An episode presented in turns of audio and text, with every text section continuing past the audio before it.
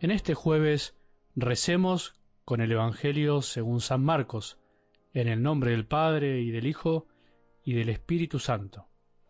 Jesús salió con sus discípulos hacia los poblados de Cesarea de Filipo, y en el camino les preguntó, ¿Quién dice la gente que soy yo? Ellos les respondieron, Algunos dicen que eres Juan el Bautista, otros Elías, y otros alguno de los profetas. Entonces él les preguntó, ¿Y ustedes, quién dicen que soy? Pedro respondió, Tú eres el Mesías.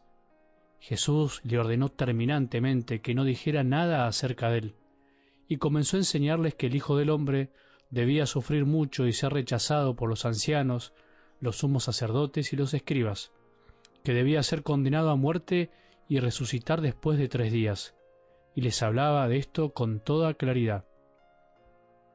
Pedro, llevando la parte, comenzó a reprenderlo, pero Jesús, dándose vuelta y mirando a sus discípulos, lo reprendió diciendo, Retírate, ve detrás de mí, Satanás, porque tus pensamientos no son los de Dios, sino los de los hombres. Palabra del Señor.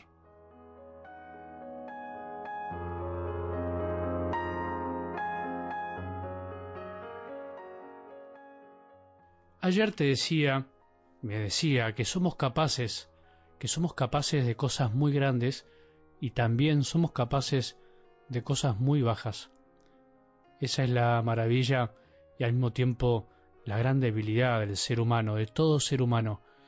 Todos somos capaces de amar hasta dar la vida, de hacer cosas heroicas por los demás, por un ideal, por un bien, pero al mismo tiempo somos capaces de tirar, como se dice, todo por la borda en un instante, por una mala idea, por un mal consejo, por un error, por un arrebato de ira, por una distracción, por una ambición, por un mal deseo que nos desorienta, por una tentación, sí, es posible, pero somos capaces, la verdad, somos luz y sal, como decía Jesús, y lo venimos diciendo ya muchas veces, y estamos creados para amar, para mucho, y no solo para cumplir, para andar calculando el amor. Pero hay que reconocer que nos olvidamos de quiénes somos y nos olvidamos de lo que Jesús hizo por nosotros. Hace un tiempo me acuerdo que estuve visitando una familia que después de comer, uno de los hijos de 14 años, me acuerdo, me hizo una pregunta espectacular, impresionante para alguien de esa edad. Una pregunta que seguramente vos y yo por ahí nunca nos las hemos hecho con profundidad, Sí leímos la frase, pero no sé si sabemos contestarla. Me dijo, Padre, ¿qué quiere decir que Jesús murió por nosotros? Uy, me dije por adentro, ¿para dónde disparo? ¿Cómo hago para contestar con sencillez una de las preguntas más importantes de nuestra fe a un chico de esa edad y con toda la familia observándome? Bueno, no puedo contar todo lo que me salió a decirle esa noche, porque sería muy largo. Simplemente creo que nos sirve esto para pensar.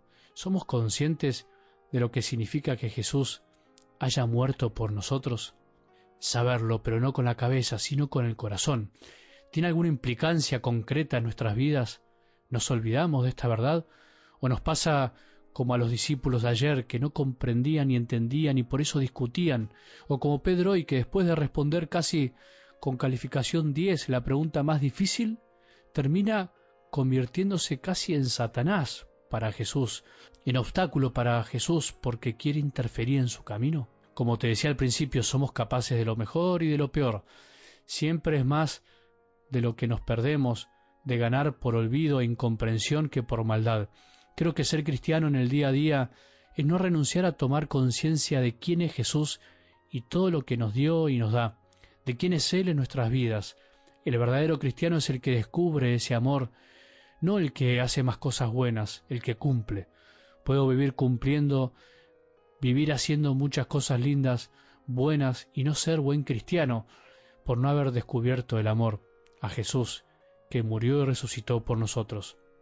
Algo del Evangelio de hoy nos muestra un Pedro que es capaz de todo, de recibir la revelación más importante a convertirse en Satanás, porque sus pensamientos no eran los de Dios. Todo en cuestión de minutos. ¿No te pasó alguna vez? Nos pasa en tantísimas situaciones, cuando recibimos algo, un don, una inspiración, un deseo grande de amar y sin querer nos adueñamos de lo recibido, sin querer nos la creemos y terminamos patinando después en la curva siguiente, como para que se compruebe que la obra no era nuestra, sino de Dios Padre a través de nosotros. Pienso que a veces nuestro Padre del Cielo permite que patinemos, que nos caigamos, para que no olvidemos que todo lo bueno proviene de Él, y que jamás podemos adueñarnos de lo que no es nuestro.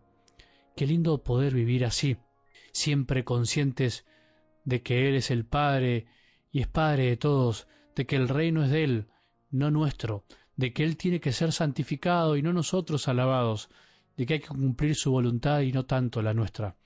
Pedro se olvidó al instante de haber recibido el don, no comprendió completamente, se dejó llevar por sus pensamientos, igual que nosotros, que no nos gusta sufrir y además pretendemos un Dios que no haya pasado por el sufrimiento, que nos haya salvado de otra manera. Por ahí hoy nos sirve preguntarnos lo que los niños a veces se preguntan con tanta naturalidad y que tanto nos enseñan. ¿Qué quiere decir que Jesús haya muerto por mí?